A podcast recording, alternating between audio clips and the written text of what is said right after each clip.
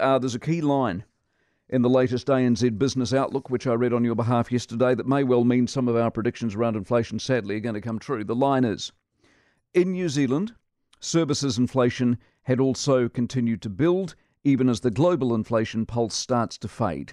Domestically generated inflation and our super tight labour market will keep the pressure on the Reserve Bank to remain tough on inflation. That's what the ANZ say.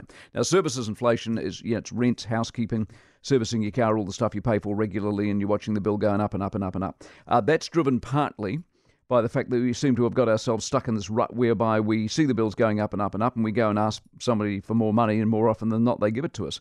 And that is driven largely by the fact the government won't let enough people into the country. So when you're faced with paying more or losing one of your workers, what do you do? You pay. Of course, you pay. And when you pay, you look to recoup it back from whatever it is you sell. And so it goes. And here's the great fear.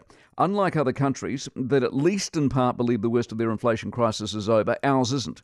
Even if it has peaked, and that's still open to some debate, it's still going to be higher for longer. And the longer it is higher, the more we pay to live. It's a sign of a sick economy. We can't help the weather, no. Of course, we can't help the storms. Some of that's going to add to inflation, but we can help a lot of other stuff. For example, although it is in the rear vision mirror, the lending and printing this government indulged in is now very, very clearly a massive part of the problem, and we should not forget that. Uh, the fact the government refuses to let labour into the country in the numbers so desperately needed is another part of the problem, and we should not forget that either.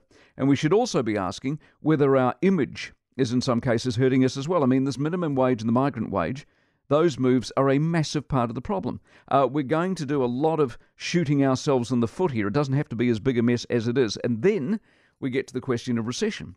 If inflation globally has peaked, and it is easing, and soft landings look increasingly possible, if not likely, ask yourself, how come we missed the boat? How come we're worse off than so many others? Now, Grant Robertson likes to suggest it's not a contest, and yet he only suggests that when we look like we blew it.